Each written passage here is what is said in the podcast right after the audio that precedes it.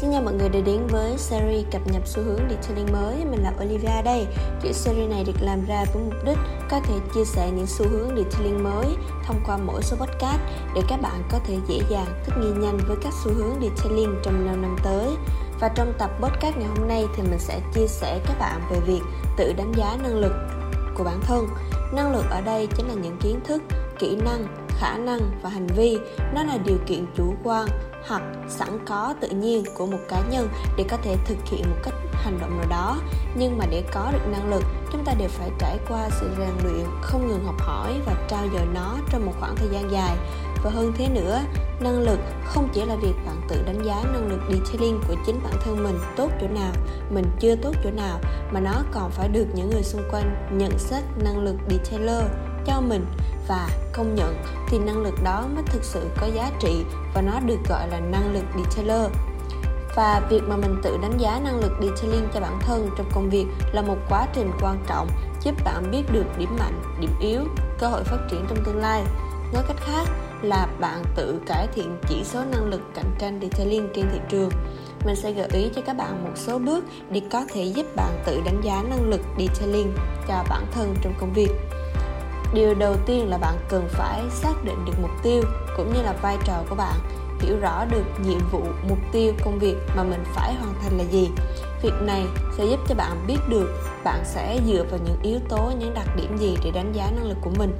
Và cách tốt nhất là khi bạn được giao cho một công việc nào đó thì bạn hãy hỏi trực tiếp người giao việc của bạn để bạn có thể đảm bảo mình luôn làm đúng và làm hiệu quả trong những việc được giao cái thứ hai đó là bạn nên liệt kê công việc cũng như là những trách nhiệm của bạn và có thể ghi lại hoặc note lại trên điện thoại những công việc mà bạn phải làm hàng ngày, hàng tuần hay là hàng tháng. Ghi lại những yêu cầu đặc biệt của khách hàng khi phải làm gói dịch vụ detailing cho xe của họ. Nó sẽ giúp bạn không bỏ qua bất kỳ một yêu cầu nào của khách. Mục đích của việc này là giúp bạn có thể thấy rõ những nhiệm vụ và trách nhiệm của mình đang đảm nhận, tránh bỏ sót công việc và điều thứ ba là bạn phải xác định được điểm mạnh và điểm yếu của bản thân thông qua kết quả làm việc của bạn. Bạn cũng có thể tìm kiếm sự phản hồi của đồng nghiệp, cấp trên và tự đánh giá. Bạn sẽ biết được đâu là điểm mạnh, đâu là điểm yếu cần phải khắc phục. Và đây chính là năng lực cốt lõi detailing của bạn.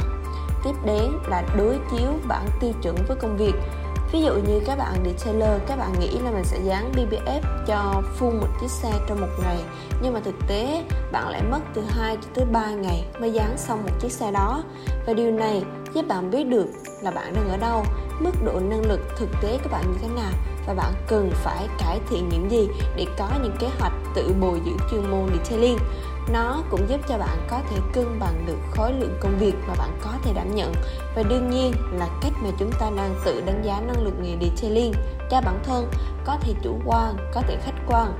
Và chúng ta cần những người xung quanh nhận xét năng lực detailer để giúp mình thử xem là mức độ của người khác nhìn nhận có giống với lại cái mà mình đã tự đánh giá hay chưa. Vậy cho nên là điều thứ năm mà mình muốn nhắc đến đó chính là tìm kiếm sự phản hồi, hỏi ý kiến từ đồng nghiệp, từ cấp trên và những người mà bạn làm việc chung. Hoặc là tìm kiếm những bài thi thử đánh giá năng lực detailing. Tuy nhiên thì việc nhận phản hồi từ người khác có thể giúp bạn nhận ra những khía cạnh mà bạn chưa nhận thức được điều thứ sáu, một điều mà mình vẫn hay làm, đó là tự đặt mục tiêu hoàn thành công việc và đo đạc tiến trình. Mình cảm thấy khá là hài lòng trong việc này vì nó không những giúp mình biết được là cái sự tập trung của mình, mức độ làm việc hiệu suất của mình nó đạt được đến mức nào và mình cũng có thể điều chỉnh lại kế hoạch nếu cần thiết hay nói cách khác đó là tự cải thiện hiệu suất detailing cho chính mình. Sự phát triển cá nhân là một quá trình liên tục cho nên là mình nghĩ cái việc mà chúng ta luôn theo dõi và tự đánh giá năng lực của mình, hãy luôn sẵn sàng để cải thiện và thích nghi với điều kiện detailing khác nhau.